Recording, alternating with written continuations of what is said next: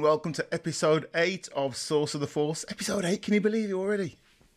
With that time go, time goes when you it flies when you're having fun and all them thing. So, episode eight, and we have yet another distinguished guest for your listening and viewing pleasure.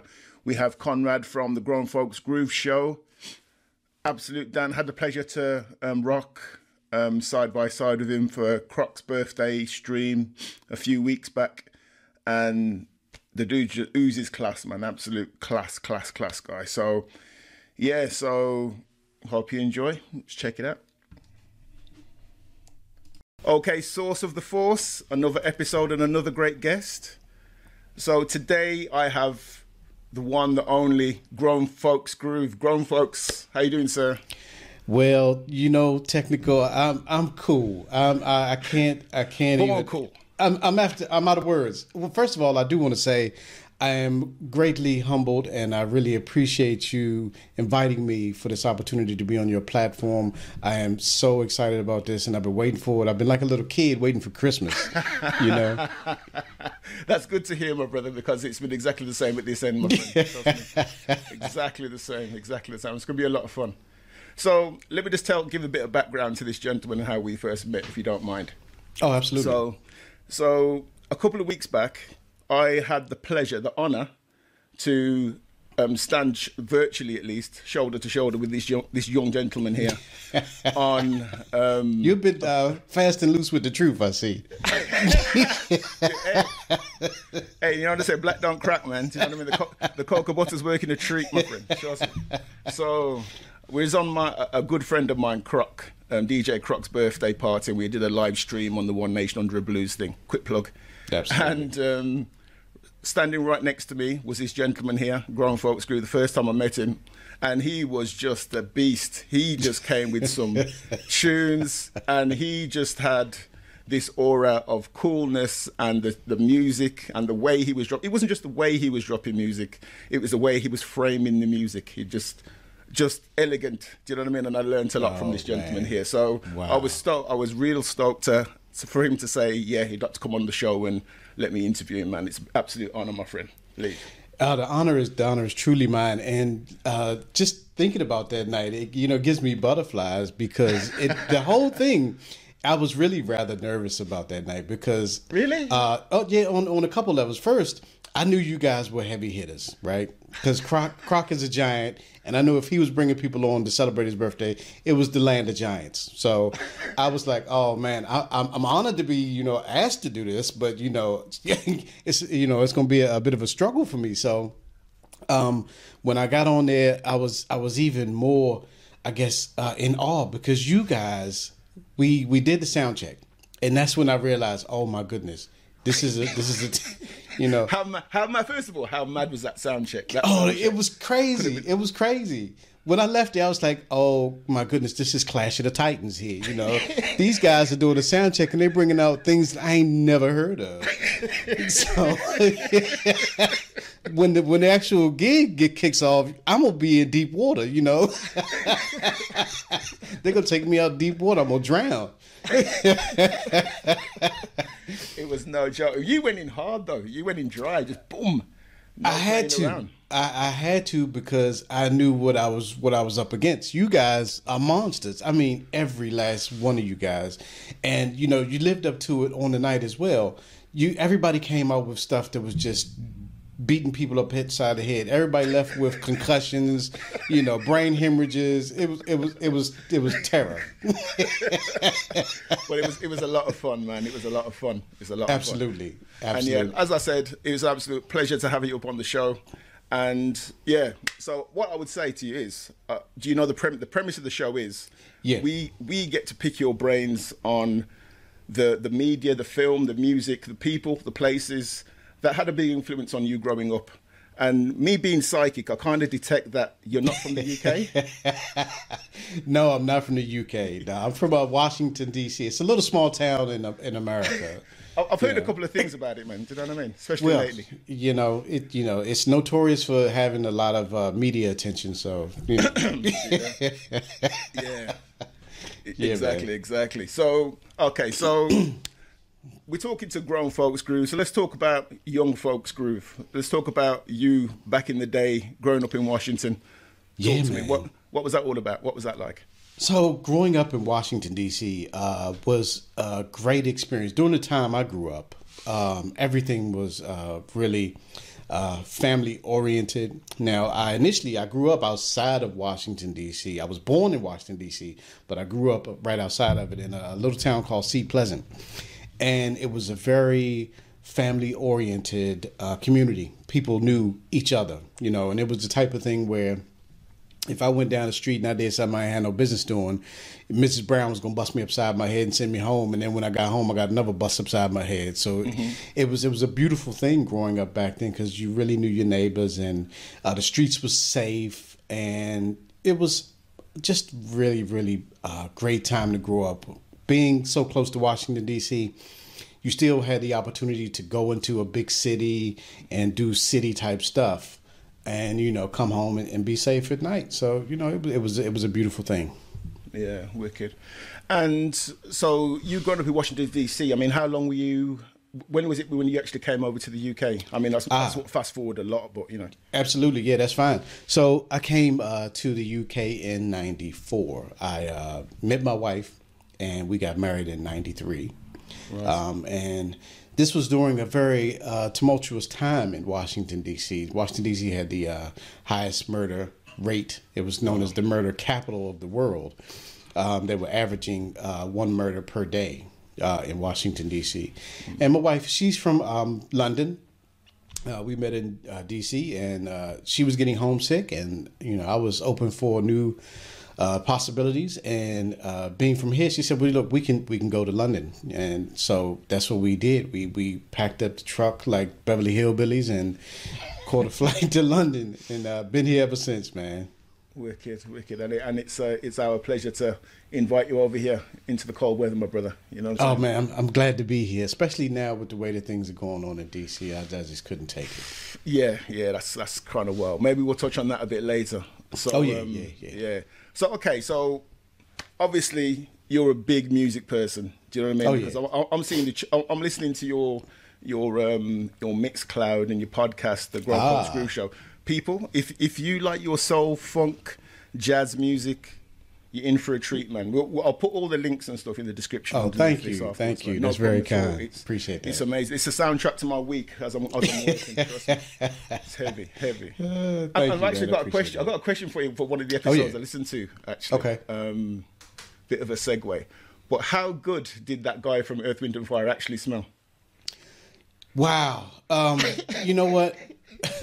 I'll tell you how good he's. I, I'll tell you how. Uh, so this this goes back, and what he's talking about is I was I was lucky enough um, to be able to hang out with Earth, Wind, and Fire. So I interviewed Verdine White, and that that was enough to to like scramble my brain. Um, and I was able. He gave me tickets to go to the to show and to come backstage and hang out with the guys afterwards. Now, I'm backstage, and I'm a cologne guy. Like I like to smell good, and I like to smell different. I don't want to smell like everybody that bought their cologne out of Boots. And ain't nothing wrong with that. Don't get me wrong. That's just my personal preference. I hear you. So, Verdine White, he's gone off stage. He's gone. He's taking a shower. We waiting backstage. We down in the room chilling, the green room, and Verdine comes in, and I end up going over to uh to to talk to him, you know, because face to face, because I interviewed him. I wanted to meet him face to face. I went over to Verdine White, and man, I, I kind of was was thrown because he smelled so good. I was like, I don't know which question to ask you first. You know. hey, look, technical. He smelled so good that I had to ask him. Excuse me, sir. What are you wearing? Uh, did he tell you? Did he tell Yes, he did. Yeah, and it, it was. I'll never forget this. He said, um, "It's uh, Frederic Malle," uh, and I'll write it down for you. And Verdine actually pulled out a, a card from his pocket and wrote down Frederic Malle. You know what? Now I don't know what I did with that card. Anyway, he wrote down Frederic Malle, but I had no idea that this was top shelf. Yeah. This yeah, was yeah, yeah. top shelf, There's right? levels to this game. it was yeah, there's levels to this game. So I figure out, okay, I'm gonna go on the internet. I'm, I'm gonna, you know, I'm gonna find this out because this was, you know, just an amazing fragrance. Come to find out, Frederic Malle has multiple fragrances, and all of them are the bomb. so Wow. I ended up going to uh, Liberty in London, and uh, I, I've I've gone through uh, a few different Frederic Malle fragrances. My my wife and my daughter they actually bought me uh, one of their fragrances, um, uh, Vetiver Extraordinaire. Um, but that wasn't what Verdine had on. Verdine had on something else, and I'm not going to reveal because I found out what it was finally. That's the, that's the secret weapon. That That's is the secret weapon. But that's how good he smelled it. I went on a hunt to find out what he had on, and he's the best smelling man in the world. Wow. wow. You you heard it first, man. You heard it here first. Absolutely, absolutely. Yeah, he said it's damn. top shelf. He said it himself. Yeah, this is top shelf. That's the, the real stuff. Wow. yeah, no doubt. Yeah. So okay. So back in the day, back over in Washington, what you, what were your early sort of musical influences? Okay, that's a, a very good one. So, um, DC is uh, the home of go-go. So you've got you know the go-go music, but I started off as a real soul head because that's what my my mom and everybody they were listening to that, and I remember as a child there was one particular song that always resonated with me, and I must have been about five or six or something like that, and it was uh, "Green Apples" by uh, O.C. Smith. And that song has always been very special to me and it just reminds me of a good time happy days when everything was nice and beautiful Oh, I wake up in the morning. It's a, uh, do you know what? I've not heard this song before. are you kidding me Oh, I've- I've obviously led a sheltered life. It's probably not that popular here in the uk yeah, it's sort of like a, it's almost like a lullaby, isn't it? It's Absolutely, and I- calm and relaxing. You know. yes Beautiful and i think that's what attracted me as a child to it because it was very lullaby like And so, was this the, the, the a song that you remember? Was this a song that you actually had? this was actually a song that I had. Now, when I was little, um, I was given this thing. It's called a Close 'n Play, and I don't know if you guys had it over here in the UK, but it was a little uh, record player, and you, it wouldn't play unless you close it. So you'd put your little forty-five on it, and you would close the lid. And it would play whatever 45 it had on it. So there Oh, was right, no danger of you scratching it or anything like that. So it was designed for children. And that was the first record I've ever had. And that was uh, what I used to play on my Close 'n Play. Wicked, wicked. Impressive. So that was that takes us to the uh the Fisher Price, my first DJ set.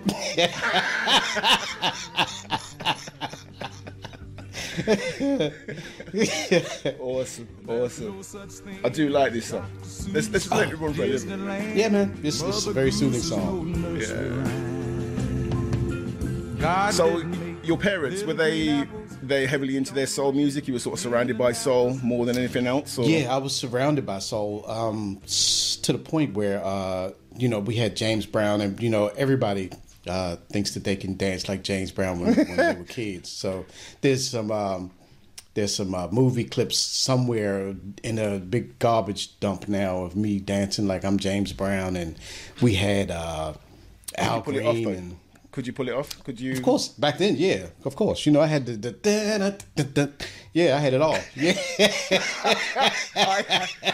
I didn't have the hair. I didn't have the, the pomade hair, but I, I had the moves with my glasses shaking all around and all that kind of stuff. Nice. yeah, man, that was fun. Yeah, wicked, wicked. So, as you as you were going into sort of going to school or high school, what were the main influences? Was still soul music really a strong influence at that point? Yeah, yeah. Um, so yeah, it's always been soul, and then I, I, I kind of got introduced to funk uh, going towards high school. So there were uh, artists. I was really into Prince, uh, Soft and Wet. There was um, George Clinton, Funkadelic. Um, there was George Duke, um, and that reminds me. So George Duke uh, played a big part in, uh, I guess, my influences as far as being attracted to funk because the first record that I bought, the first album I bought was George Duke, uh, "Can't Let Go," and that was um, had the uh, the Dookie stick on it. And I remember, I remember hearing that song, and it was like, man, oh man, this this is different. Now at the bridge. Yes. Come over here with us. Absolutely. You want to walk on water? Don't shake his rum. Tell him to come Dookie stick. Because I, I thought Duke, I thought Dookie meant something else. It just mean like a big stick. Is that all that means? So um, I was lucky enough to meet George Duke. Um, he came over here to the UK and he did a gig, and I was able to meet him uh, after the show and had a talk and stuff. But I interviewed him uh, a few years later, right before he uh, he passed away. Uh, rest in peace, George Duke. And I asked him about the Dookie stick, and he he told me the story about the Dookie stick. He said, "Yeah, uh, a lot of people think that the Dookie stick is the instrument that he plays on stage. You know, the uh, it looks like a keyboard and a guitar." Right. He said, "No." And if you look at some videos, some old videos, you'll see the Dookie stick. It was just a stick, and it was something that was made by the same people that made the Star Wars effects. And what the Dookie stick would do, it would, it would shoot sparks out and fl- flashing lights and stuff. And that's all it was. That was the Dookie Oh, stick. Like a lightsaber. Yeah, it was like kind of sort of, yeah. Funk lightsaber. Yeah, it was like a funk lightsaber. Nice. Because he was into uh, Star Wars, and that's why he wanted that created. Oh wow. Okay. Yeah. Fun fact. Fun Oh, fact. it's fun fact. Yeah, fun fact. Awesome, awesome. So, so just before that, obviously, um, if I was to show you this image here up on screen, can you see your screen? Bonnie and Clyde. Oh wow. So yeah, Bonnie and Clyde. This means uh, me and my mom. So I was a, a little boy. Uh, this came out in sixty something. Can't remember the exact date, but this was the first movie that I went to a cinema to see. And my mom, it was just me and my mom, and she took me to see Bonnie and Clyde. And this was like the biggest thing for me to ever happen because I didn't know nothing about no cinema or nothing like that, movie theater, you know, and to go and see a movie with my mom, uh, you know, it, it made me feel really, really, really good because that was something that uh, big people did, grown people did. And you know, she took me to see Bonnie and Clyde. So yeah, that's always been very special to me. You know, it was the first movie that I ever saw. Yeah. So, was sort of going to the cinema and listening to music together as a family was that a big thing, or was it like a, a special treat to go and watch this? So listening to uh, music together, that was for me. It was a special treat. It was just something that we did, like on Saturdays when we would have to do uh, running around or whatever it was. Uh, my mom, she would always. This was back in uh, caveman times because eight tracks were around, and my mom, she uh, always you know got the latest you know eight tracks for whatever was was hot as far as soul. And there was one guy that she always bought his eight track for in particular whenever it would come out, and that was Al Green. So we would ride around all day, and I'd be listening to Al Green, his latest album. And by the time we finished riding around and doing all the stuff we did, I knew most of the songs, the words to most of the songs, to whatever Al Green album it was. So yeah, that that was very special. Yeah, we used to listen to um, a lot of music riding around. And back then, there was a, a limited number of black radio stations. So we had a station called WOL, and we used to listen to that in the car if we weren't listening to an Al Green uh, eight track. So yeah, listening to music was a really, really uh, big thing, a big part of my uh, upbringing, and I, I, I've always been attracted to music. Yeah, yeah. No, that's cool. It, it, it's interesting because I've, I've talked to quite a few people now, and there seems to be a specific day that people can sort of reminisce and remember that um, music was played in the house. Like for me, it was a Saturday morning. I'd wake up and my mum would be playing music. It'd be terrible music, but she'd be playing music on a Saturday morning. you know, and a couple of my other friends would be playing on a Sunday morning while their dad's cooking the dinner or whatever. You know, so it's interesting you saying it was a Saturday. It's, it's Yeah. strange it being a, a particular day, isn't it? I know it's crazy, isn't it? And you know, it's, it's funny that uh, I don't know if everybody you were speaking to were, were, were black or not, but that Yeah. just seems to be, you know, that's I guess a way of relaxing and releasing after a hard week at work. You know, you needed Possibly. something to to soothe your soul, and so you had soul music. Yeah, possibly. Yeah, Yeah. I think you. I think you're right. Definitely, definitely. So let me show you a, a, another um, a movie poster and tell me all about this. Ah, Cooley High. Oh yeah. So Cooley High, man, you know this this was uh one of the, or if not the first movie that I can remember having a real emotional reaction to, um, because you know there was a very uh, touching scene where one of the guys, you know, was killed. But um, Cooley High was a great movie, and later on in life, I found out that you know the way it was done, it was done like a, uh, it was a guerrilla production because they actually went to the neighborhood where they were filming, and they picked up some of the guys from the neighborhood that weren't actors to play the Oh, roles. really? Yeah. Wow. So the two thugs that are in this movie, they were real thugs. and they played it to a T. They played it to a T. Yeah, yeah. So yeah, Cooley High was a, great, great movie, and um, to this day, you know, I still try to, uh, you know, to to catch it when I can. Um, it, it's a classic, definitely a classic. Yeah. So I- I mean- I mean, it- it's probably not as well known in the UK as is in the States. Do you know what I mean? Yeah, Because I, yeah. I, I, I watch a lot of hip hop and listen to a lot of hip hop, so it was Yeah. it was one of the sort of references I caught on and went off and and watched it myself. But just Oh, did the, you? the basic sort of premise of this film to the to the listeners? So it's about um, some young guys in a, uh, a less affluent neighborhood, and it's just about how they are, you know, just having fun and running around and doing stuff. And uh, one of the guys, he ends up um, getting a girlfriend, and the, uh, one of the guys is an athlete, and um, it's just it's just about growing up. It's a, a, a time of coming of age and you know dealing with different issues as far as the you know you may have some bullies in the neighborhood and uh, you know that kind of thing. It, it's it's really just a, a film about day to day life in the hood. You know, back in the day.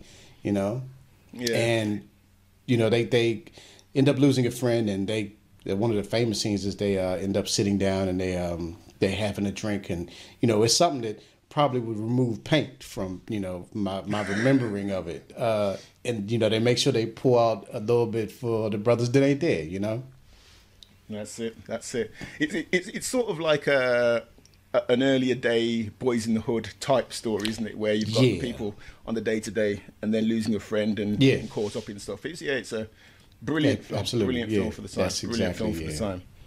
Brilliant film. yeah So definitely okay, so let me play you another song. oh boy you are taking me down memory lane You know the flavour. You know the flavour. So if I played you a little bit of this. Woo! Oh man. Oh, you're killing me! You're killing me, So man. talk to me about this. Talk to me about this, my brother. So, um, Marvin Gaye uh, has always been um, this kind of guy that you just want to be like. Smooth Marvin Gaye, you know. Um, so, I had no idea about Marvin Gaye um, as far as his personal life until later on.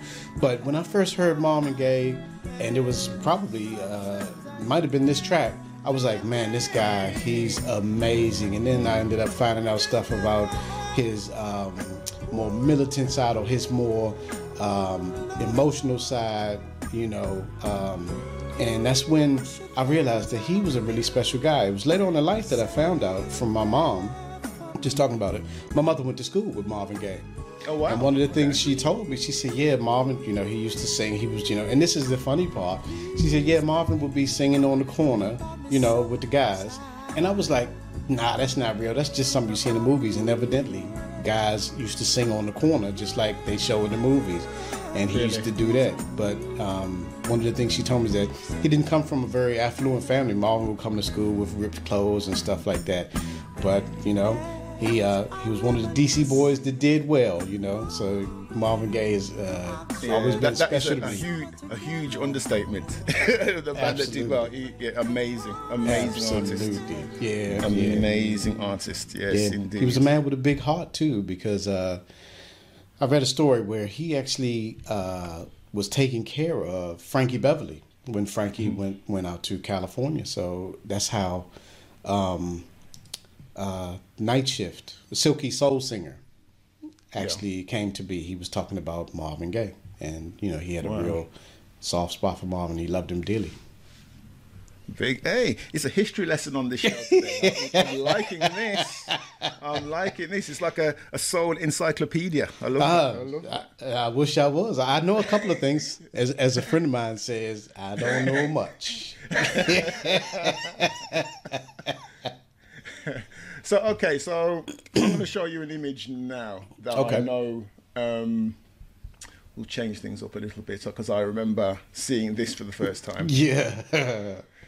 Ah, Talk to me about this, brother. you know what? And this, how big how big a deal was this when you first? this this was a this was a major deal, and by that I mean um, this was over several nights in the in the U.S. It was uh, not not a, um, a short movie; it was a series, a mini series. Yeah. and um, this came out. So let me just back up a little bit further to make this come to life. I was one of the first children to be bused to an interracial school. When they brought in busing, um, it happened when I was in third grade. So we were bused from our normal black school to um, a, a white neighborhood. In What, Bowie, why was that? What, what was the what was the sort of logic It was behind that? it was part of a. They had this thing called desegregation in America, where they were trying to intermingle instead Mm-hmm. instead of children going to schools in the neighborhood, they would uh, try to uh, integrate them into uh, other schools. So they would Mm-hmm. bus us to um, white neighborhoods. Um, so I was going to um, a mixed race school, a, a white school, Mm. um, and this came out, and this brought so much pain and uh, anger um, to, uh, I guess, people in my neighborhood. We didn't uh, we didn't become violent or anything like that, but we were exposed to how horrible our ancestors had been treated, and it it wasn't a pleasant time to to be, uh, I guess, going through uh, desegregation and also seeing, you know, this kind of thing going on of what happened to your ancestors by the people that you're being uh, sent to school with. Wow. So it was a it was a, a it was a rough, it, it was a very emotional. It was a, a angering time.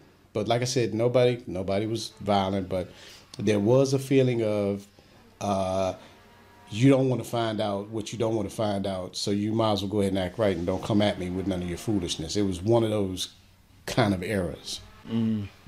Yeah. So, uh, so back in DC, I mean, was there were you sort of experienced a segregation there, as in sort of like being brought up at that po- at that point in time?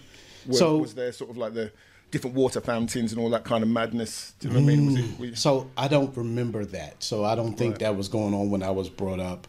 Um, and it probably I wouldn't have been exposed to it because the area I grew up in was the black area. So I wouldn't Right, have, yeah. you know come across a white fountain, black fountain. It may have existed during my time. I Mm. never saw it. So I, yeah, I, I think that had probably already been removed by the time I had gotten to that age. yeah, yeah, that's tough though. So, I mean, going to being bussed out to a white school. I mean, how were you sort of received at the other school? surprisingly enough, uh, we had a, a warm welcome. I must say that. Um, I do remember uh, things were different. Um, one incident that still sticks in my mind. Um, they had specific ways of doing things. So when one of the first days we were brought in, uh, we were brought into the, the the cafeteria area, which was a, a big area, and they had rules that we weren't aware of because we hadn't gone to that school. So one of the things they would hold is like an assembly, and all of the uh, the black kids, my friends and relatives, you know, we're in there and we're we're, talking and talking, and they turn off the lights. It's the middle of the day, so it doesn't mean anything. You just turned off the lights, which makes sense. It's the middle of the day, so we're still talking and talking, talking, and and, and some of the uh, some of the white kids, they were like, "Shut up, be quiet, be quiet, be quiet." And I remember this this one Caucasian girl, she had the wherewithal to say, "Don't talk to them like that because they don't know what that means. They're not from this school, so mm-hmm. you know they don't know that when we turn off the lights, that means be quiet." And that was true. We didn't. Nobody nobody told us that. Mm. But once uh, I guess the principal or whatever came on stage and you know explained whatever it was. You know, we were fine with it, but yeah, it was it was a, a different time. It was a different mm. experience. You know. And was that actually related to anything particular? The turning off of the lights? Was it? Was it just No. literally just turning the lights off to save energy? No, it was just turning the lights off to say, okay, we want you to be quiet so we can Oh, speak. right. That's It all like- it meant. It was a signal, right? Okay. That's all it meant. I thought it was Yeah. something deeper than that. I was like, what does that mean? You know? Nah, nah, nah, and that- nah. That that's probably another story that'll be deeper. Yeah. Wow. Wow. So, so how far was this? How far was your your commute to to school each day in the bus? Um, so it was probably about uh, maybe twenty five or thirty minutes away. Um, Yeah, so it, was about a 25, 30 minute bus ride. Yeah. yeah. And were there many of your friends that went with you to the to the new school? So you at least knew. Oh, everybody in the neighborhood. Everybody Oh, in the neighborhood. Okay. Yeah, yeah. Everybody in the neighborhood went to the to a different school. Yeah. Yeah. Wow. Okay. So so going from there, that that was high school. Is that correct? No, that started off in elementary school. I, I was Right. in yeah third grade when we uh, first bussed, but yeah, it was it was throughout uh, my whole school career. We went to uh, white neighborhoods for schools. Wow. Okay. Yeah. Okay. Yeah. So going from there, going into into your high school, into high school years, what were Yep. your influences there? Going into into a white neighborhood, you still sort of rooted in um, in DC, black in the black neighborhood. You, you, you know what I mean? You've got multiple sort of sources of inspiration and Yeah. um, things. Absolutely. At the same time, so you know. Absolutely. It, you know, I, I was, uh, I guess, a sponge because I had uh, been exposed to white music that was cool. You know, I still had my black music that was cool. Um, I had white friends that were cool, um, black friends that were cool. So it was it was a multicultural thing for me. It was a great experience, Yeah. um, and I was being exposed to people like uh, Steely Dan, um, uh, the Eagles, um, the Doobie Brothers, um, you know, stuff like that. Uh, and I was still being exposed to stuff from DC. You know, the go-go bands. I was being exposed to, um, you know, different artists that were uh, just soul funk artists. So yeah, I was being, you know, I was getting it from everywhere. So Yeah. I've got a broad liking when it comes to different different music and stuff. Yeah, wicked. And so at this point, were you rocking an afro? Because you look like the kind of guy that's going to be like fashion forward. So, So I I You know what I did mean? have an afro when I was younger. nice. So Nice. Are, we talk, are we talking Angela Davis size? we or- we talking. Michael Jackson size. Yeah, yeah. Nice. nice. Everybody. perfect. Uh, yeah, everybody had an afro back then. You know, you had your afro, and uh, this, there was there was a, a lot of stuff going on back then that you know was really cool because there was a movie that had come out called Superfly, which had an influence on fashion. And I remember uh, my mother she bought me a, a a suit that was like Superfly's suit. You know, it was the uh, three quarter length coat. You know, and I had the the, the stack heels. You know, I had the turtleneck sweater.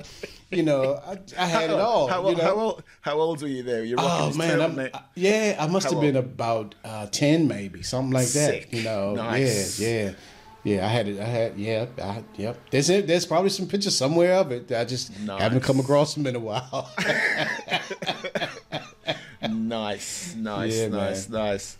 So, at what point did you start to think, um, okay, you're getting a bit, bit more serious with your music? I mean, did that happen at high school or after you left that, or because I understand that you, you, you, I mean, obviously now you're deep in, you're entrenched in music. Yeah, you are yeah. definitely caught the hook.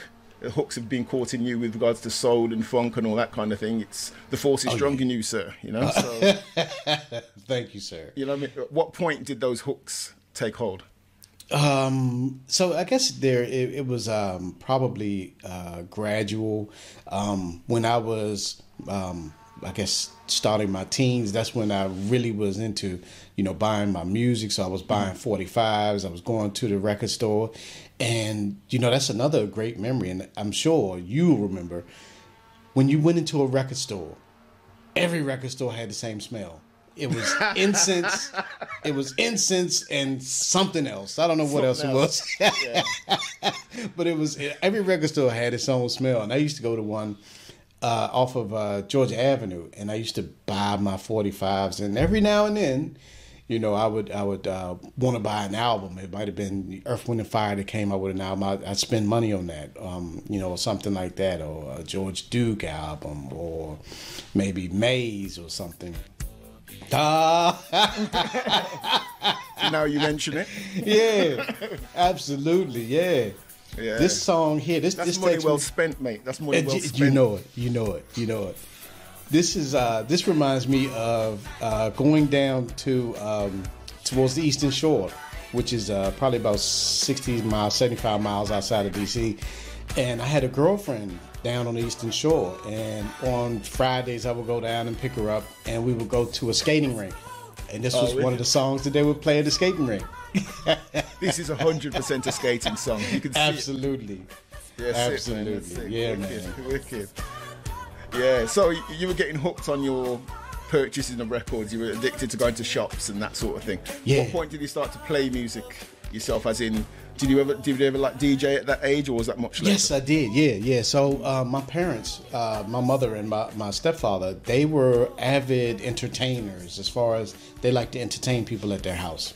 Nice, And um, I had my, you know, I had bought my own little uh, setup. It was just a, a turntable and some speakers, and the turntable itself had uh, volume control on it. So I was able to DJ for their parties. Of course, it was just one turntable. So take a record off, put a record on, take a record off, put a record on. And I had, I was able to, you know, start doing that. And that was uh, really a lot of fun. And that's how I, I guess, got started into, uh, you know, really appreciating the the art and skill that goes into what DJs do nowadays, you know.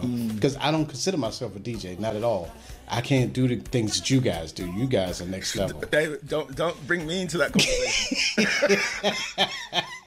bring me into that conversation. I just put records on, mate. I call myself a, a, a presenter. Presenter. I don't. I'm. I'm I just play. the- I just play music. That's what I do. Yeah, I, I'm not. I'm not that guy. Yeah, I have a great deal of respect for the uh, guys that do that with with uh, admiration. You know. Yeah. So Yeah. I mean, at these points at these parties, were you did was there a microphone? Were you sort of talking? No, no, no, no, no, no. There was no microphone. It was uh, just me and some records, and you know, of course, you would probably get uh, a, a cousin or somebody come up and say, "Oh, can you play so and so?" And some of the time, I actually had that record, and you know, so I was taking requests back in the day. That's so cool. And how old are you at this point? How old are you? uh, so I was probably about maybe 13, 14, That's something wicked. like that. Yeah, had my own. just have the little, uh, responsibility of keeping the party rolling. I had to keep the party rolling. Had to keep the party rolling, you know. And um, you know, this went on for years, and I got much older, and um, there was there was uh, starting to become a, a trend because people really enjoyed, you know, coming to my my um, my house for parties and stuff. And when the sun had come up and it was time, you know, for the party to end, there was there was one thing my stepfather always used to do. He would say, "Okay, Conrad, go and put on, uh, turn off the lights." Um, and that was the record that signaled, okay. And he would even say it. He said, "Look, y'all ain't got to go home, but you got to get up out Get of out here." That is the one. That is the one. Yeah, Nice. man. That's a big song to end with, man. You know what I Oh, mean? absolutely. Yeah, yeah, yeah. Wicked, wicked. That So- always shut it down. Yeah, man. Yeah. So, at those sort of parties, were those just like family, friends, people from the neighborhood coming around and listening to? Yeah, it was just it was just family and friends coming around. You know, it was it, was, it wasn't anything bigger than that. You know. Yeah. So. So, moving on from there, what was the next step for you, sort of, in your musical journey? So in my musical journey, we we'd go we're gonna go a few years uh, into the future, and it's a very um, accidental thing that happened. Um, I was in the middle of uh, getting my house painted um, over here in the UK, and uh, there was a guy. His name is Dahl. Rest in peace. He's no longer with us. I was uh, going to walk him from Thornton Heath because he was a nice guy and I liked him. And I walked him from Thornton Heath all the way down to Brixton, and we ended up going into a pub in Brixton, the pub that's next to the Brixton Underground station, and we were in there, and he uh, was talking to a guy, and I was talking to um, some other guy, and he tapped me on the shoulder. He said, "Yo, yo, yo, you got to talk to this guy. It's one of your countrymen." So I said, "Okay, cool." So I met the guy. His name was A.K. Smith. Um, and we started talking. And AK said, "Look, you know, it's cool. You know, we had a good conversation." He said, "Look, I want you. Can you do me a favor?" And I'm like, "Man, I just met you. What, what is this?" Hey, got no money. you know, yeah. He says, "Look, I'm here with my artist, and I've got some other business stuff I need to take care of. Could you, you know, take my artist to this this thing she has to do?" And I was like, uh, "Yeah, sure, why not?" He was a nice guy. He was from New York, and his artist name was Trey Danya. Shout out to Trey Danya. And I ended up uh, taking Trey Danya to do an event that she was doing. It was down at Subterranea Okay. yeah. and I met uh, another singer there. Her name was Kristinette, and that's how I got into music. From going there, taking uh, Trey Danya, and I met Kristinette, and Kristinette ended up uh, asking me to to manage her, and I got into music, that realm of music, just from that one interaction, and that's where it all that? started. Yeah, that's where it all started. So how, how did how did that conversation go? That she said, "Okay, could you be my manager?" Was it just like you you just looked like you were authoritative and you knew what you were doing? Was that what it was? You just had this air about you. I have no idea, but I guess probably because she saw me with an artist and the way that I was, I guess, handling that situation. Yeah, yeah, She yeah. may have just assumed, oh, this guy, he's, you know, you know, he's got got what it takes. This is his thing. He does this, and, and not knowing that I was brand new out of the box, and still, you know, still wasn't even into doing that. A chameleon. And- That's yeah, it, man. I like yeah, that. Yeah, adapt. yeah. It'd be So like we- water, my friend. yeah, like so that. we uh we we had a little conversation and I, I started managing her. We we you know we did a lot of different things. She ended up recording um an album. I got her a, a bunch of shows to do, so she was doing shows. Um, one show we did was with uh, Jamelia and stuff like that. So yeah, you know it was it was all cool. Oh Yeah. wow. Yeah. Wow. So I mean, so okay. So what what what is what's the the remit of a manager? What what would your role be? What sort of things do you have to sort out? You know what? I wouldn't wish it on anybody because Really? it's a lot of work. It is a lot of work, especially if you're if you're a manager and you're trying to break somebody. It is a lot of work. So you're trying to find producers that will work with them.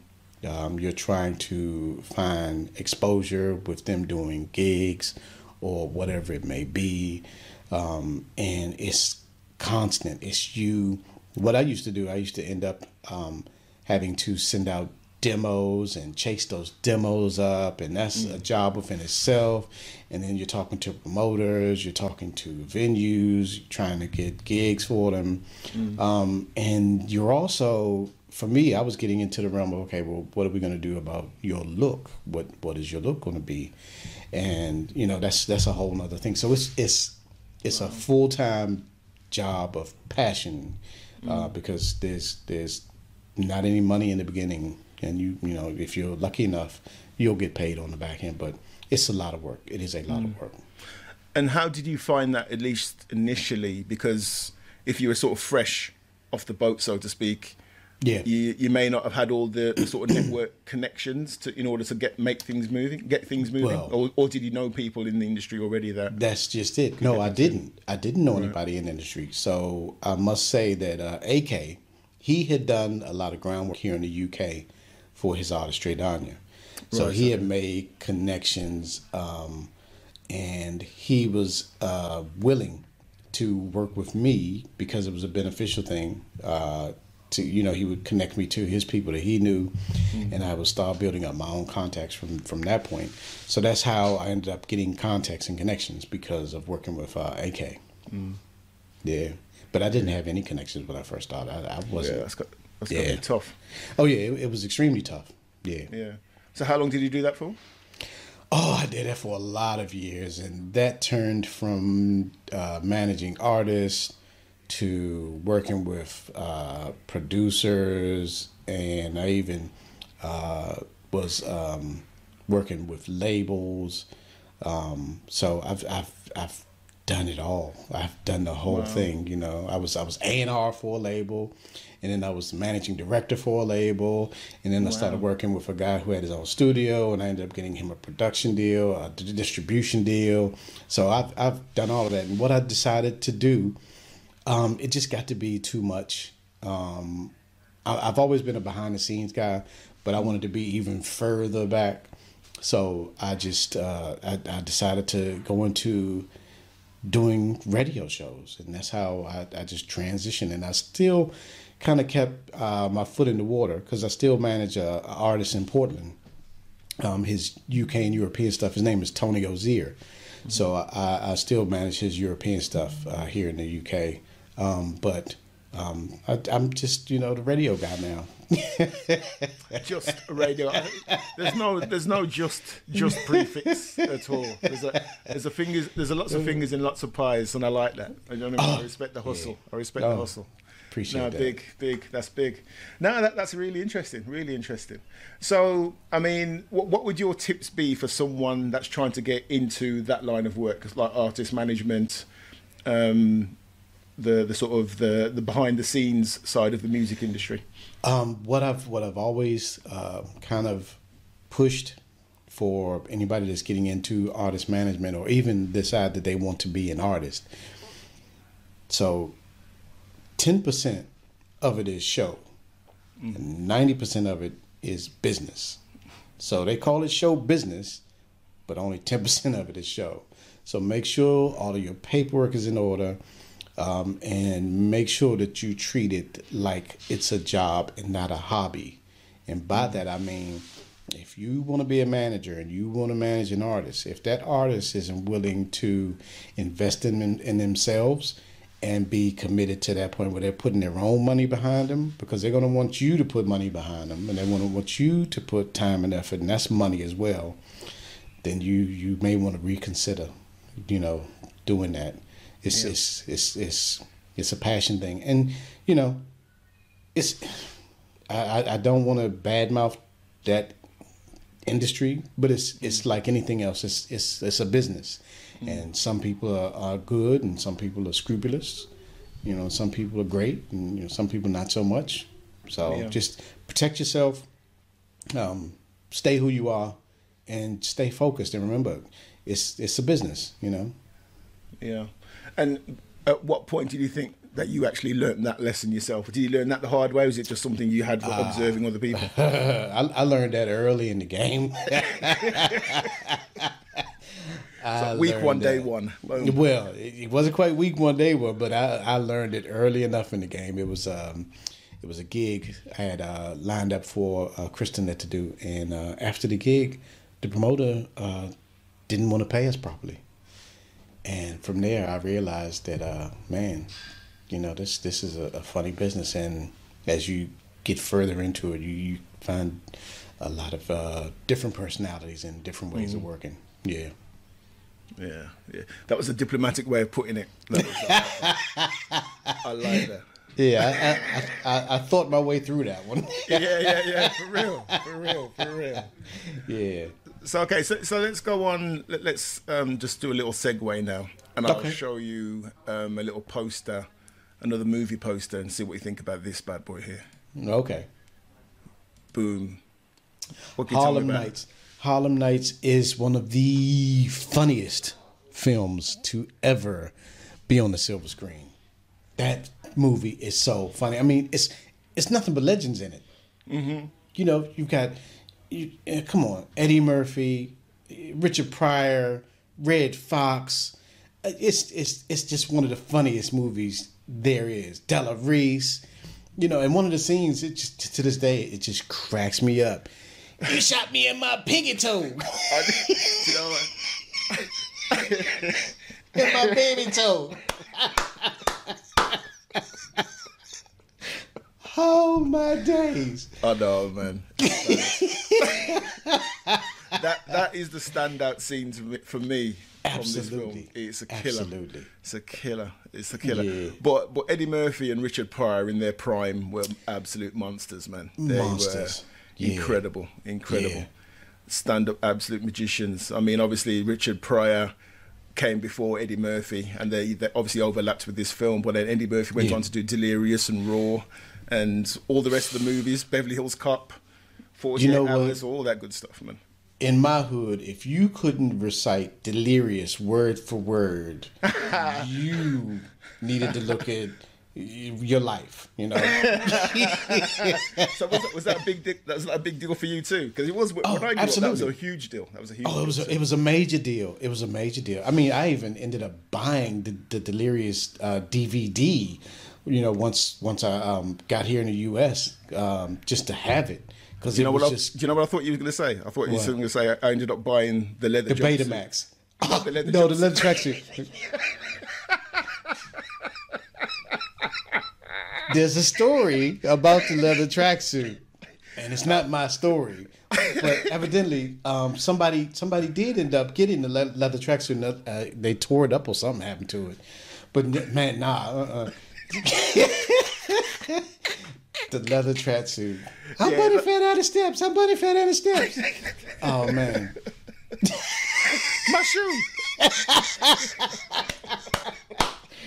Woof, that's a five. That's a five. Roll 80 rounds on the ground. You be all right. Yeah, It's that, my house. exactly. Exactly. Uh, everybody I know can recite that entire You know that- movie. You know, that. I've, I've laughed at that sometimes and passed out, mate. Do you know what I mean? you know those ones. Just deprived of oxygen.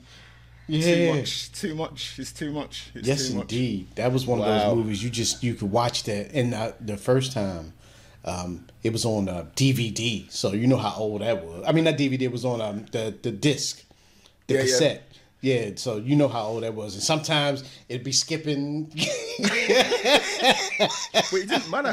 It nah, didn't matter, it didn't matter man. that's right. You just- you you did worked because you already knew what it was going what was going to happen anyway. So it was just the joy of reliving it, you know. So let me play you a little tune and um, see if you recognize this, okay? All right. Woo! Yeah! Hey! Hey! Hey!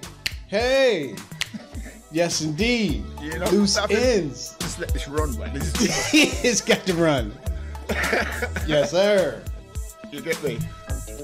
So, okay, so talk to me about this tune. How big a tune is this?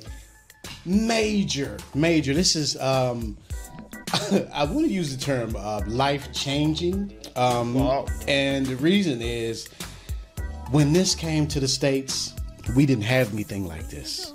Um, right, okay. The big the big influences that came across the water was Loose Ends and Soul II Soul. Mm.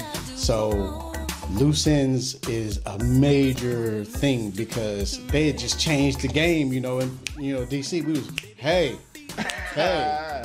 You know, it was a, a big thing. So So that's that's Yeah. a big thing. Things being imported the other way around. Because normally, I mean, sort of me growing up, sort of 80s, 90s, where everything came from America, everything from America was cool.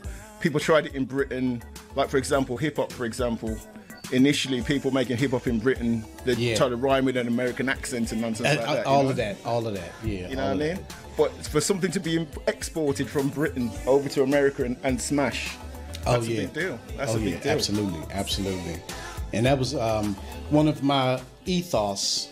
Uh, my ethos was when I was doing artist management and when I started doing radio shows was to promote British music because being um, doing artist management and then dealing with uh, producers and studios, I was exposed to music that was like, wow, this music is fire. And y'all keep importing American music. Y'all need to support your own artists. So I've been really big on making sure that um, I support British British artists and British music when um when I'm on my show because you don't have to you don't have to import everything from America. Britain has dope music.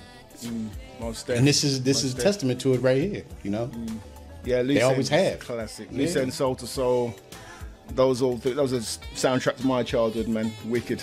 Yeah, and um, what was uh, I guess kind of full circle for me. So I turned fifty and um, my wife asked me, you know, well, what do you what do you want for your 50th? So she said we're gonna have to throw a party. I said, okay, you know, that's you know 50. Let's throw down. Let's get it, you know. and um, I said, you know what? I'd love to have a live band. And she was like, okay, well, you know, you know, look into it. Now, to go back on how this story developed, a buddy of mine, his name is Eric Dow. Now, if you remember that name, it's because he he's E-Rays, and E-Rays did "Break for Love," that big track. Oh, yes, Break yes, yes, for love. So that's a buddy of mine. Hanging out with Eric one day, um, and we're going down. He says, "Yeah, you know, come on, let's go and you know, we'll hang out with uh with uh Carl." So I'm like, "Okay, cool," you know. So we go and we we go to this place right in Brixton, the 404 Club in Brixton, and it's Loose Ends playing at the 404 Club in Brixton. Was it the, not the 404? Was it 404 or 242? Whatever. It's the little club is closed now, right in Brixton. And he's friends with Carl McIntosh. So we go down and we see Carl McIntosh and Ends, and they're doing this really special thing. It's almost like an acoustic setup that they got. and he introduces me to Carl, and me and Carl, we kick it. And I'm lucky enough for my 50th, I contacted Carl, and Carl brought loose ends and they played at my 50th birthday party Oh, right at Hideaway. so that's really special for me from going from being the guy, you know, hearing loose ends in DC to actually having loose ends play for my 50th birthday Oh, party. right, of course, because I remember Croc actually talking about this story. That's right. Croc was the DJ. so everything was top flight. I had the top DJ and I had the top band. Jeez, you went in for the 50th. yes, Kudos, indeed. man.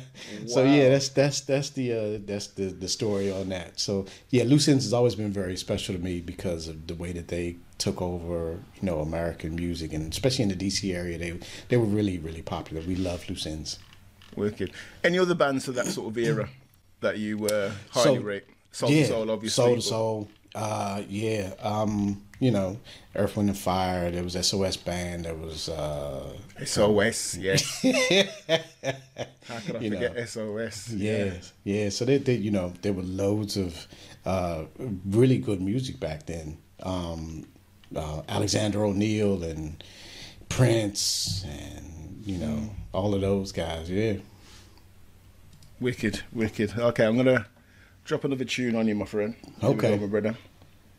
Talk to me about this. All right. Oh, oh wow! This is uh, this one is near and dear to my heart. Yes, indeed. Talk to me. So this is uh, Michael Franks. Um, when I give my love to you. Um, this was the song that me and my wife danced to for our first dance when we Oh. got married. So that's this this song is uh, very special to me. nice. Shout out to. Mrs. Grooves. Yeah. So yeah, this was this was uh the first uh, dance. so this is a very special song. Matter of fact, um, I would have to go get it, but one of the um, first things I bought for a house here is um, I had the the waveform framed of this song and gave it to her. See that? See that tells me you are a full music geek. That's that's I'm that's geek. full on. That's hundred percent unadulterated, full on. You're Absolutely. in this thing. You're I'm in this. hundred percent committed. Committed. yeah, I I'm not that. new to like this. that. I'm true to this. True that. For real, for real. I like that. Yeah, I like that. It's a beautiful song. Yeah, Mm, Thank you, thank you. Yeah. See, smooth as hell. Yeah.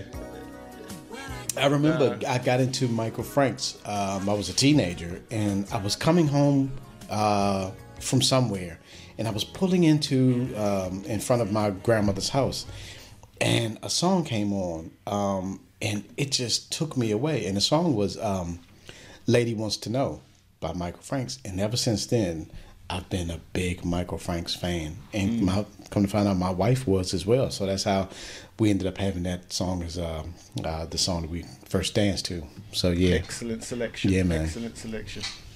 Let's see what else. What else have I got for you? Let's. so, yeah. So how about this one here? Let me play one more tune for you before I start. Yeah, man. Some movie clips.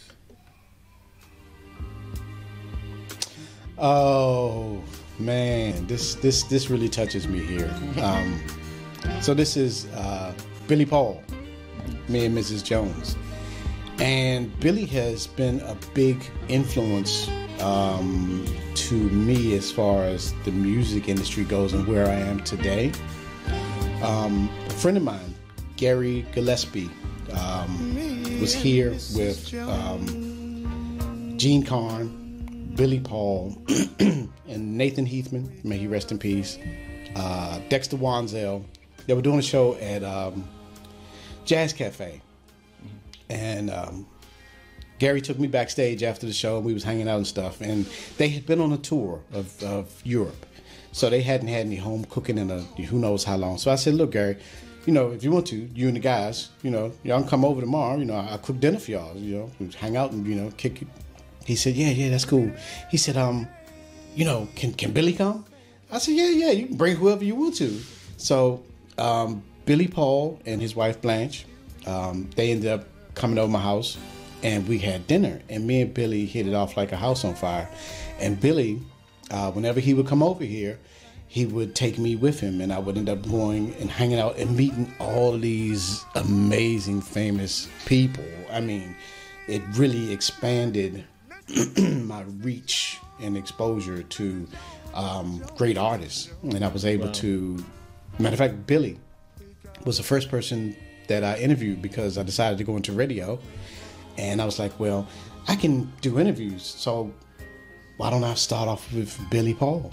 And Billy Paul was the first person I interviewed, and he introduced me to uh, loads of people: um, Jean Carn, um, David Guest. Um, you know, it's just the list just goes on and on and on. So I've always Billy Billy's always been a really good friend of mine. And may he rest in peace. And um, yeah, this this song is, is very very special. But there's there's a story behind this too. So Do tell. Do tell. Billy uh, invited me and my wife down to one of his shows, and we sitting in the audience and we chilling, we watching. And Billy says, "Okay, um, I want to, uh, you know, dedicate this song to my friend Conrad and his wife Camilla." And he starts singing me and Mrs. Jones. and my wife, she looks at me, she says, "Yeah, you know that song's about cheating, right?"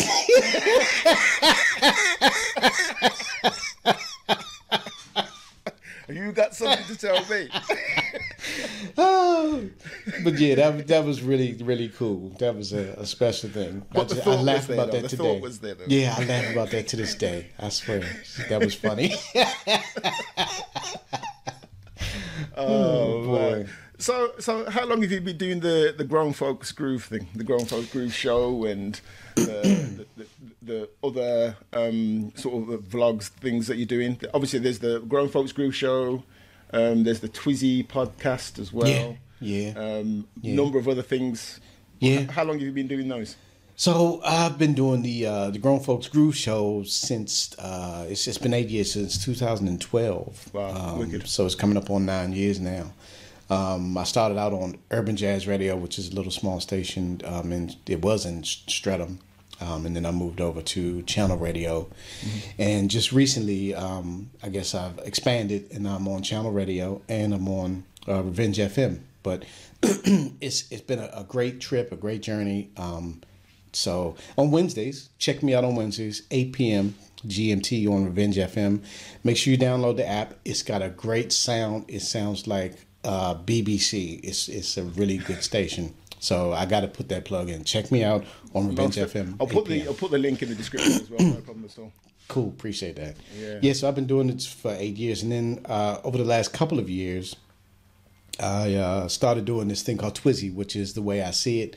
It's a podcast where me and my buddy uh, Terry Longmore, two guys from the U.S. over here in the U.K., and we just give our opinion and our view on things that are going on in the world. And uh, some of the time, it's, it's just quite funny, uh, you know, the way we look at it. We're two clowns from D.C., so we, we, we joke about everything. So, yeah, that's that's Twizzy. And then more recently, I've just started uh, trading tracks, which is something I do with um, Mike Kelsey, and he goes by MLK. Mike does Funkin' from the Basement, and he's on the same two stations that I'm on. He's on Channel Radio, and he's also on Revenge FM. So that's that. And it's also, I have been busy, haven't I? So there's also, there's also Conrad's Kitchen, and I've just Oh, I don't, I don't know about this one. yeah, I've just I've just revamped. I'm just revamping that. I started it years ago, um, and yeah, I'm just revamping that, and I'm starting to get back into uh, doing cooking because cooking is one of my favorite hobbies. It it really relaxes me, and I, I enjoy feeding people and seeing them enjoy food. So there's Conrad's Kitchen, which is um, it's going to start having more content on it coming up. Nice. So, what sort of things are you cooking? Ah, so uh, Saturday just gone by, I had to go with um, cooking uh, Philly cheesesteak. So as we call it back home, steak and cheese. So Steak and cheese. steak and cheese. So it's uh, ribeye steak and it's um, uh, thinly sliced. You fry it.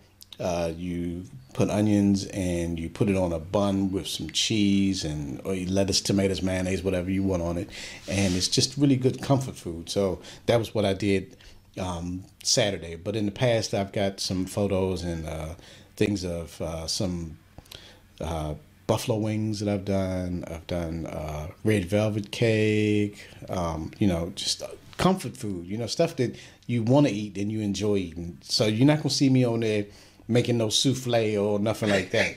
that that ain't never Proper gonna happen. foods. Yeah, Proper yeah. things. It, it ain't gonna be Master Chef, you know. And I've got a, a, a strawberry coulis that I'm putting on top of. Nah, that's that's not gonna happen. The only coolie you're talking about is Cooley High, right? That's it, exactly. My man, exactly. Cooley High. yeah, Nah, for real. Wicked, wicked, wicked. Yeah, so, okay, so musically wise, now, I mean, what what are your sort of go to things? I mean, obviously, your tastes are eclectic.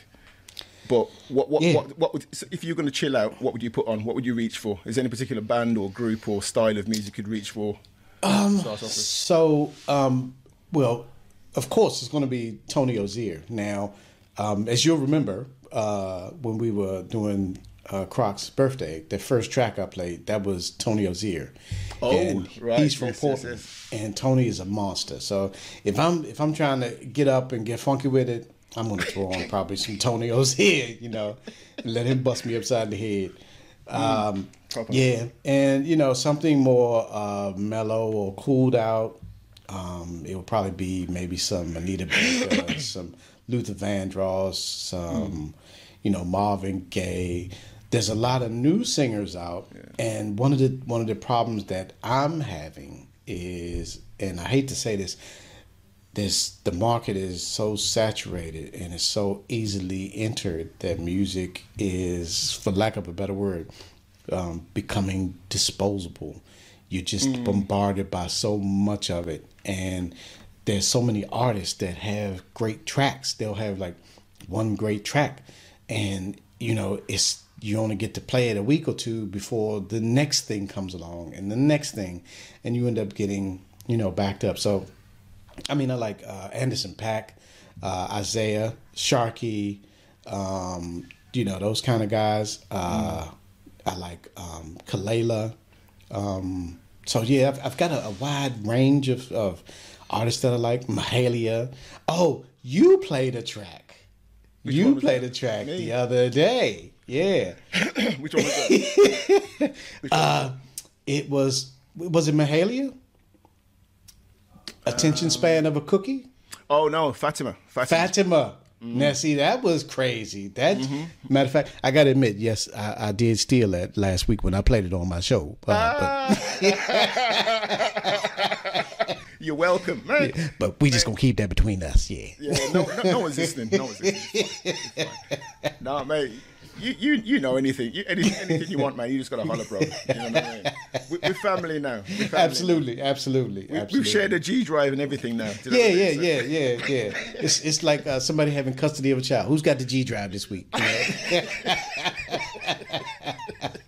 exactly, exactly. man. Nah, it is. It's, it's it's it's interesting. It's interesting. So I, I- I mean, sort of. Um, for you, I mean, obviously you've got your fingers in a lot of pies, and Yeah. you, you, you, you're doing a lot of different things. So, Oh, yeah. what what is relaxation for you? Is it is it still music? Is it film? Is it doing what? What, what do you? think? It's it's cooking. Um, cooking relaxes me. Um, Going into the kitchen and looking in the refrigerator and uh, coming up with a dish, you know, from what's in the fridge. Uh, sitting back, catching you know something on Netflix. And during the pandemic, um, I had a, a running joke that I had finished everything on Netflix because you know I was spending. yeah, I had just seen so many things. It was getting to the point where people would ask me, "What did you just watch?" And I'd be like, "I don't know the name of it, you know, but it was good." Well, tell me about it. Ah, and I'd end up telling them half of the story about a movie two weeks ago and a story that I saw last night. It was it, it was becoming you know too too too mixed up. But yeah, I do in love. I do enjoy watching uh, movies. So that's Yeah. a, a very relaxing thing for me. And of course, listening to music. I, um, matter of fact, one of the things I, I like to listen to is Jazz FM on Sunday morning, and I normally don't listen to the radio, but I religiously listen to that show. Uh, um, like at eleven o'clock in the morning, it comes on, and he plays a lot of new stuff. So that show I listen to just to hear some new stuff. Um, and of course, I get stuff sent through the mail all the time, and I, I get to listen to that, and some of it's great stuff. So yeah, that's that's relaxing for me. Um, what what I really like to do, and I haven't been able to really do much of it in the pandemic, is I love to play Monopoly. really? Uh, I'm, you I'm a super Monopoly. Oh, Are you super competitive? I can't remember the last time I lost. Oh, oh. Fi- fighting words, sir. Absolutely, absolutely. Ah. But this isn't Monopoly as Parker Brothers wanted it to be, though. Oh, you got street. Street rules? We got street rules. Yeah, we got street rules. Yeah, there's, there's coalitions being developed. There's all kind of deals being made. Oh man, it's it's it's a whole different situation. And So I- what, what, what's, what's the difference with the rules? Talk to me briefly.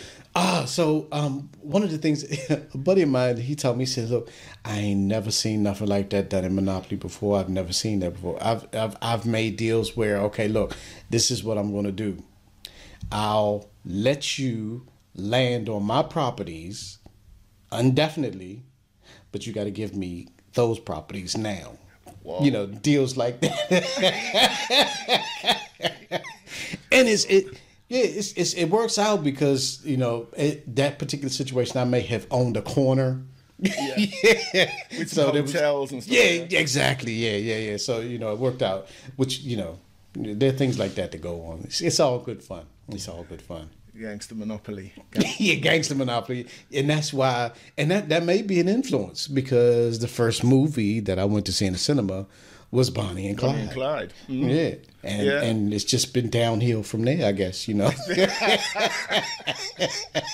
Well, from, from Bonnie and Clyde, isn't is a that was a, a seamless transition into this excellent film. What can you tell me Goodfellas. about that, mate? Talking about oh, movies. Man, this film here, this is where Robert De Niro is super cool and conniving. I mean, these guys were, you know, this was an era where I was familiar with as far as I knew those cars. I knew that kind of thing. So this movie was was really one of those things where, you know, you can watch it over and over again. You know, uh, Ray Liotta, um, he was a cool cat in there. Uh, Joe Pesci was just an idiot. Joe Pesci. Joe Pesci plays unhinged so well. You know Yes. I mean? You know, you know that kind of. I'm having a joke, and then I'm next minute. I'm stabbing somebody with a pen. You know what I mean? Exactly. That's exactly. Amazing. Amazing. Exactly. Amazing yeah, and you know, it was it was one of those things where you just watch and you can watch it again and again and you know how it's going to end, of course, but you enjoy seeing the interactions. You enjoy the narrative, how he talks you through what's going on in his mind, um, and then you see how uh, things change and he ends up.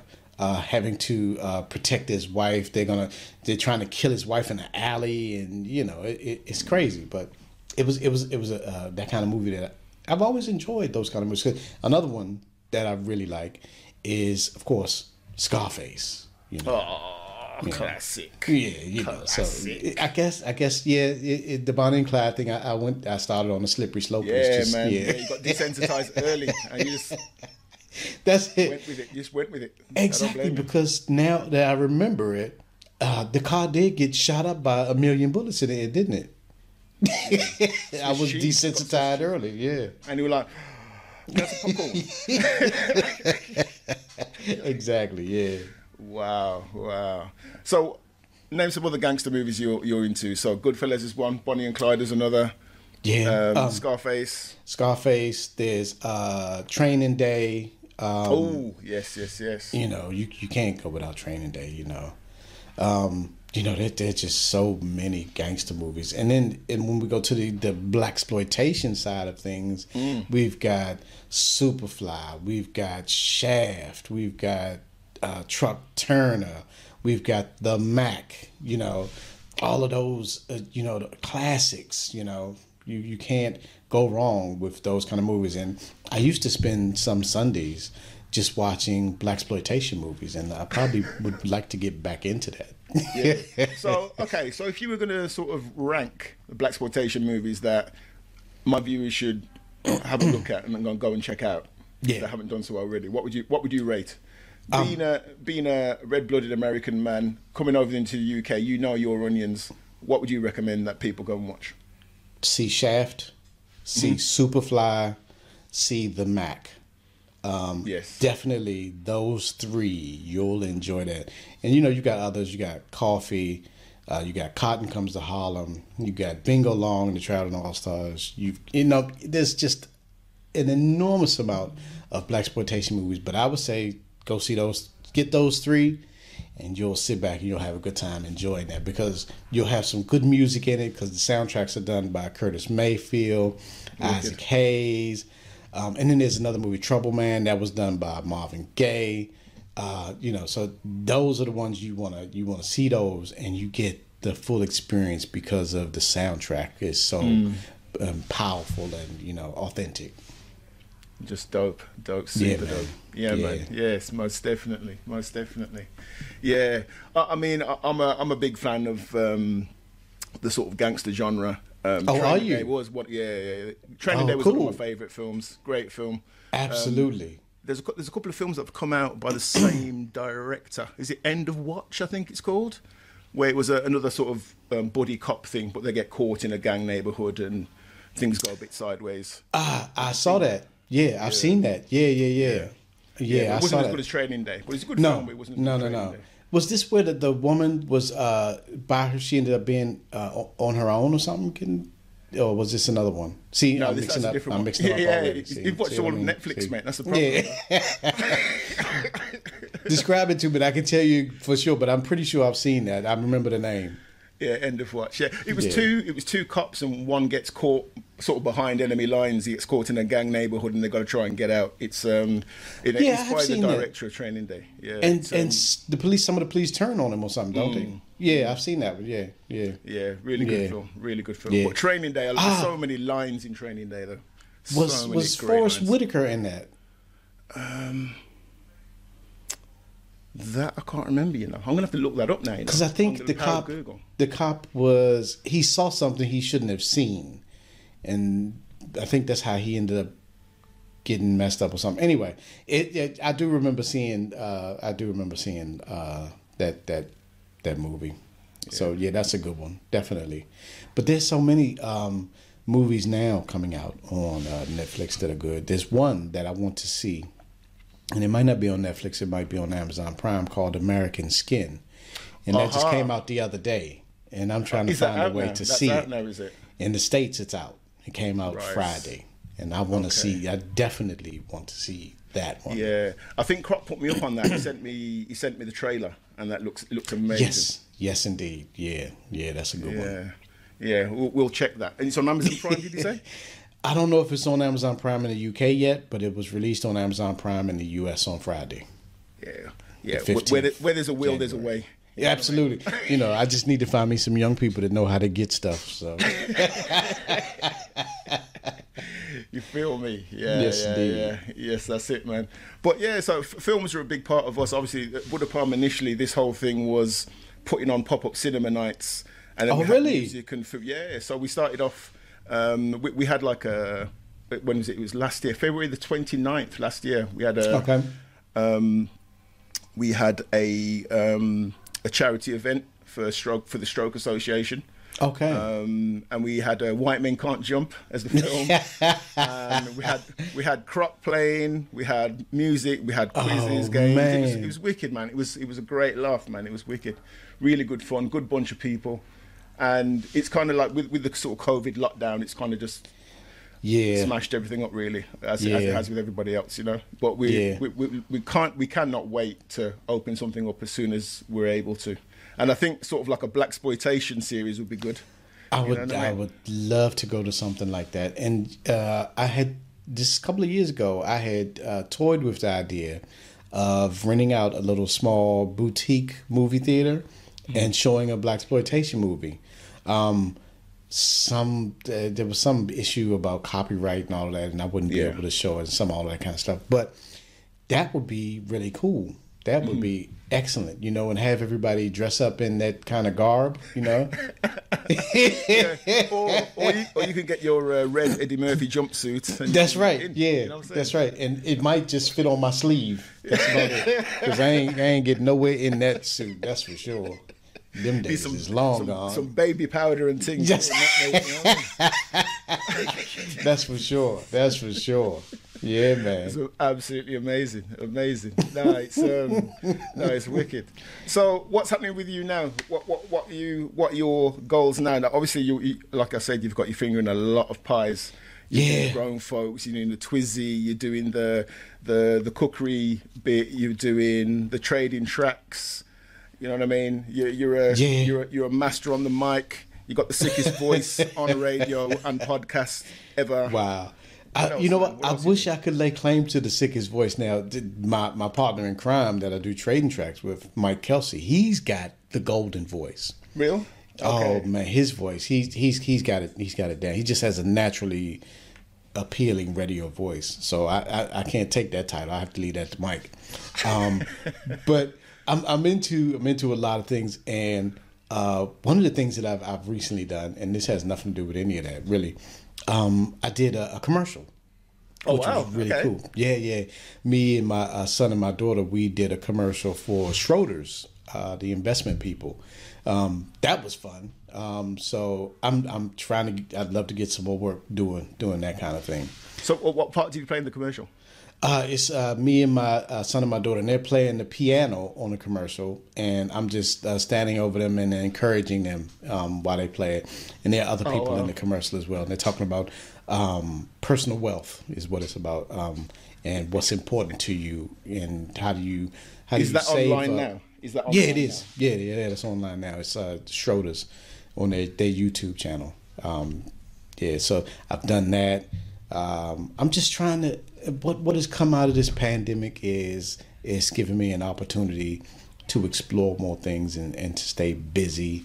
So I've been able to focus more on doing my radio show. I've been able to focus um, and do the some YouTube stuff um, so the trading tracks and the Twizzy, and I've been you know just just staying busy and trying to find different ways to do stuff and do different things, and I'm I'm really excited about what you're doing here because your platform.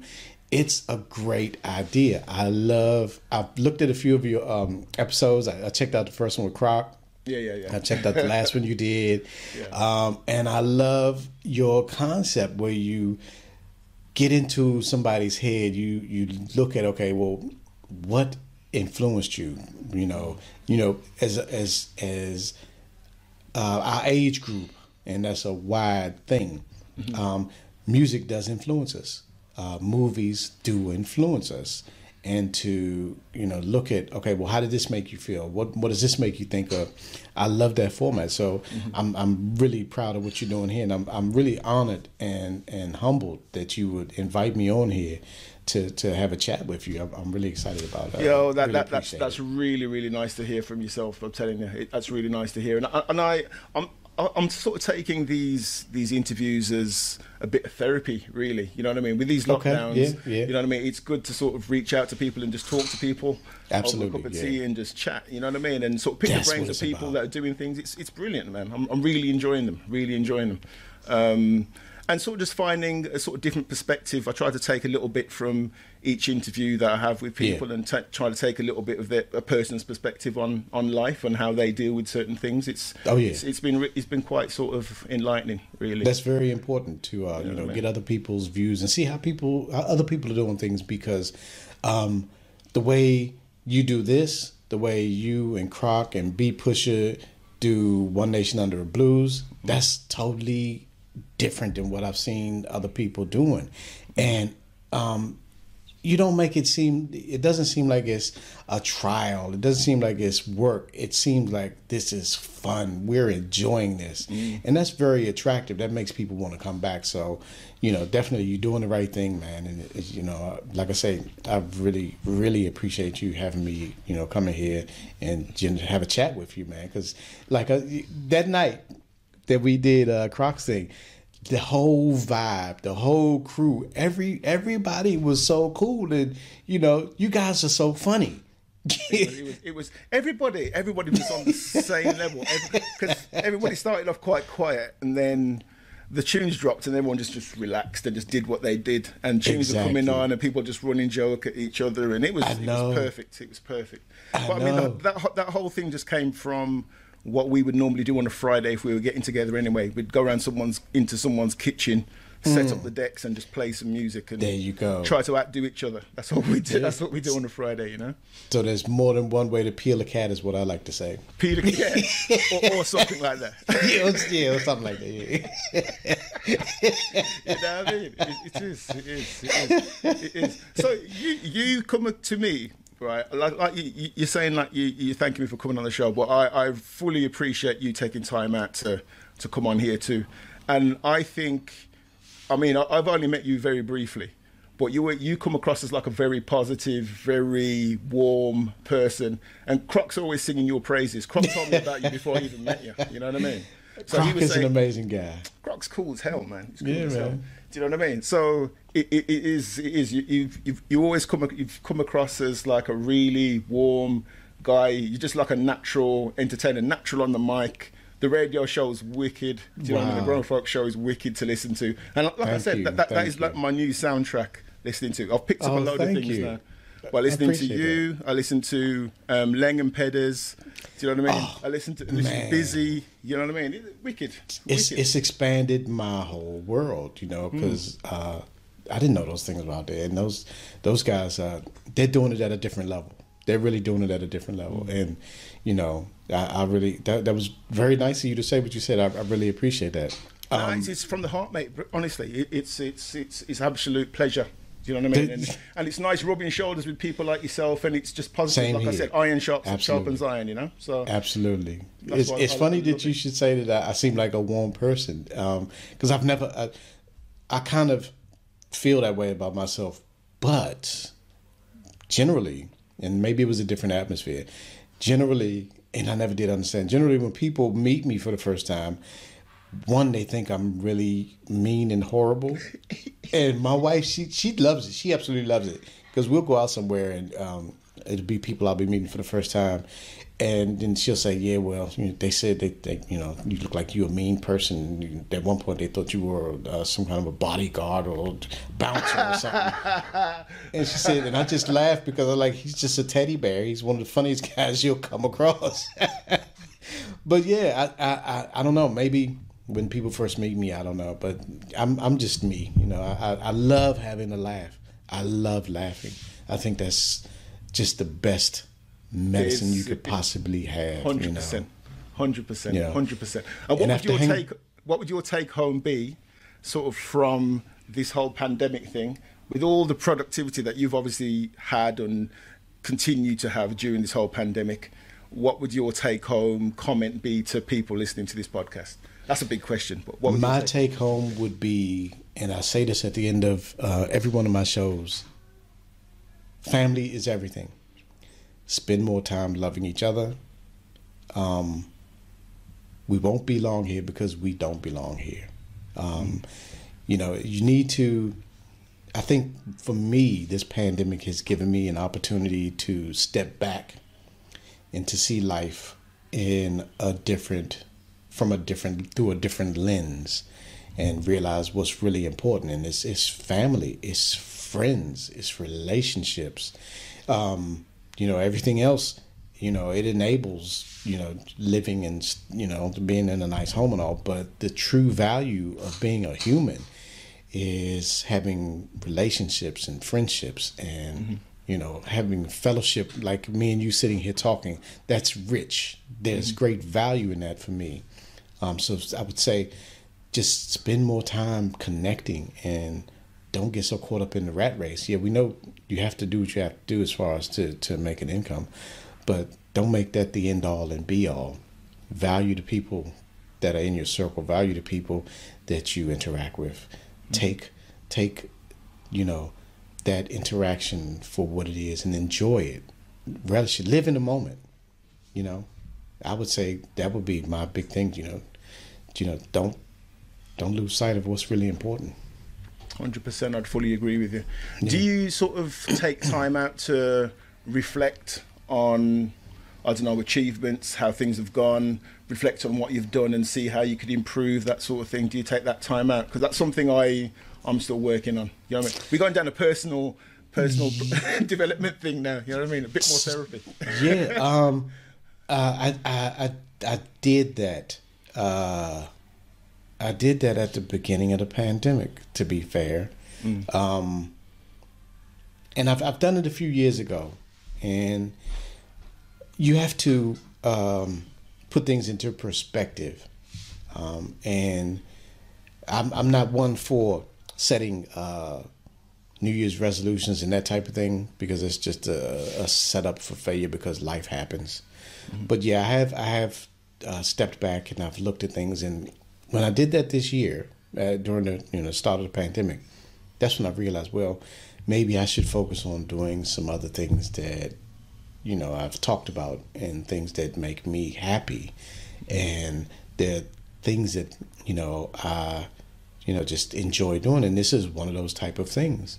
Um, you know, being able to I guess talk to people, and by doing trading tracks, I'm I'm I'm talking and you know other people can can interact and see and by doing Twizzy and you know those type of things and being on being on the radio you know, I get to yeah. I get to talk, and I, uh, I mean, I don't do a lot of talking on the radio, but I think I communicate at uh, probably more spiritual level by the music that I play, and and you know, coming across to people like that. So yeah, I have I have sat back and I've I've looked at accomplishments, and for the most part, and most people will be critical like me. I probably could have done more, um, but I can't beat myself up about that. So yeah, you know, I've I've done that. And, and, you know, have have you, have done it? Yeah, it, it's something I still try to do. Do you know what I mean? It's something I need to do more of. As in, it's re- like you said earlier. It's easy to get caught up in the rat race and just sort yes. of go, okay, what's next? What's next? What's yeah. next? And not actually. Yeah sit back and smell the coffee and the roses and all Absolutely. that good stuff, you know. Absolutely. So I think the the pandemic's kind of given an opportunity for everybody just to sit down and say, actually, you know what, this is what actually means the most to me. So that's what you have to cultivate, and what's going on up here is important in order for you to facilitate yeah. those other things too. You know, so exactly. And one of the things that um, I've uh, implemented is on Sunday, uh, me and my wife we take a ride and we get a carry out coffee, just as a, um, you know something to do, some uh, some uh, a different routine, and we sit in the parking lot, you know, drinking our coffee because you know you can't go in and sit down, and we just talk. You yeah. know, it's it's things like that, and I've I've I've become you know really busy doing you know uh, my shows and stuff, but I've also been exposed to what you're doing, so I've got time now where I can watch your platform and you know see what you're doing. And I can see what Croc's doing. And I can see what you know Busy's doing. And you know uh, you know uh, Ling Sun You know, I, I can Lang see Lang. he's he'll forever be Lang's son. oh no, my boy lollipop. That Yeah. was brutal. That was brutal. Still haven't Yeah. found out who did that. You know, that was shocking. Really? Was shocking. I don't know who did that. Croc said he thinks he knows who did it, but Does he? nobody knows. He said that's what he Right. said. I'll have to ask him on the sly. That was Yeah. bad. I was, I was glad I was looking at the stream. My hands were up here at the time, so I was like, it wasn't me. Unless I'm tapping the buttons with something else, it wasn't my hands, exactly. You know exactly. Yeah, man. Yeah. Uh, Yeah, so that was a great night. Miss Marvelous and everybody. Oh man, she's she's wicked. She's Miss wicked. Marvelous is a killer. Yeah, man. Trust yeah. me, man. Trust me. she was bringing the forty fives, the forty five caliber joints. Seriously. But yeah, like I said, I, I learned a lot from. I, I've learned a lot sort of um, playing side by side with Croc Man because he's a beast.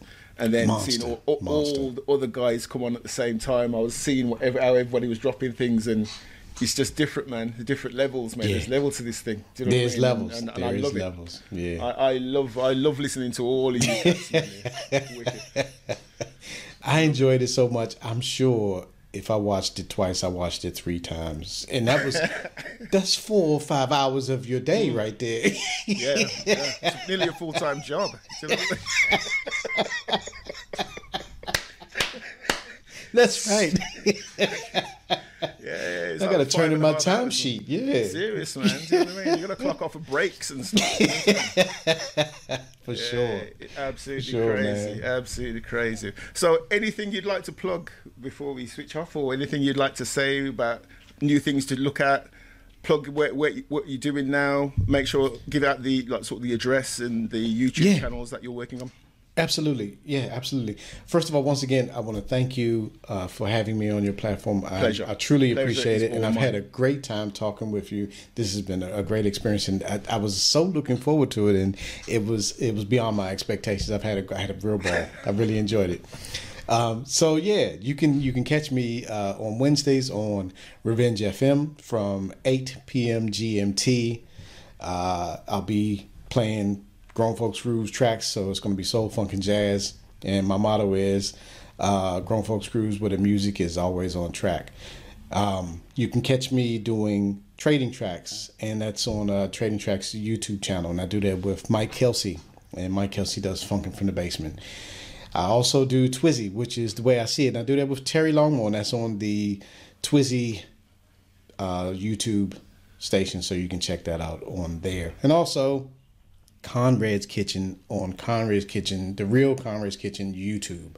So I'm not up to much. So basically, basically, the whole of YouTube is this gentleman here. He, he is YouTube. Um, Do you know what I mean? There's a Yeah, couple of artists playing on there here and there, and then there's him. Do you know what I'm yeah, saying? yeah, yeah. I, I, I, I get you know wedged in there somewhere. Yeah, awesome, awesome. Yeah, make sure you send me those links, and I'll make sure I will put do. them under the description, man. do. That was absolutely brilliant, man. You know what I mean? Appreciate you, I, I I, appreciate I you. love this, man. When, when are you going to come on the uh, on the blues night again? You need to come on again. I need to talk when, to Croc. uh, whenever I get invited and I, I find me some Valium to calm my nerves down, you know, as much as I enjoyed it, I was I was under the gun. oh, it gets heated in there, man. No, Oh, yeah.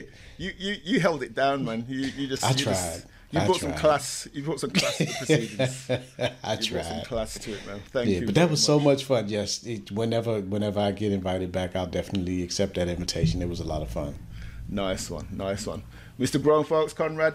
I salute you, sir.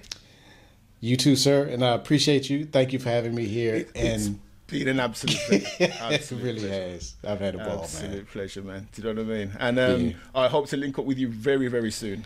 As soon as we can, soon as they lift the the quarantine, shutdown, lockdown, whatever they call it, level nine. I don't know what it is this week.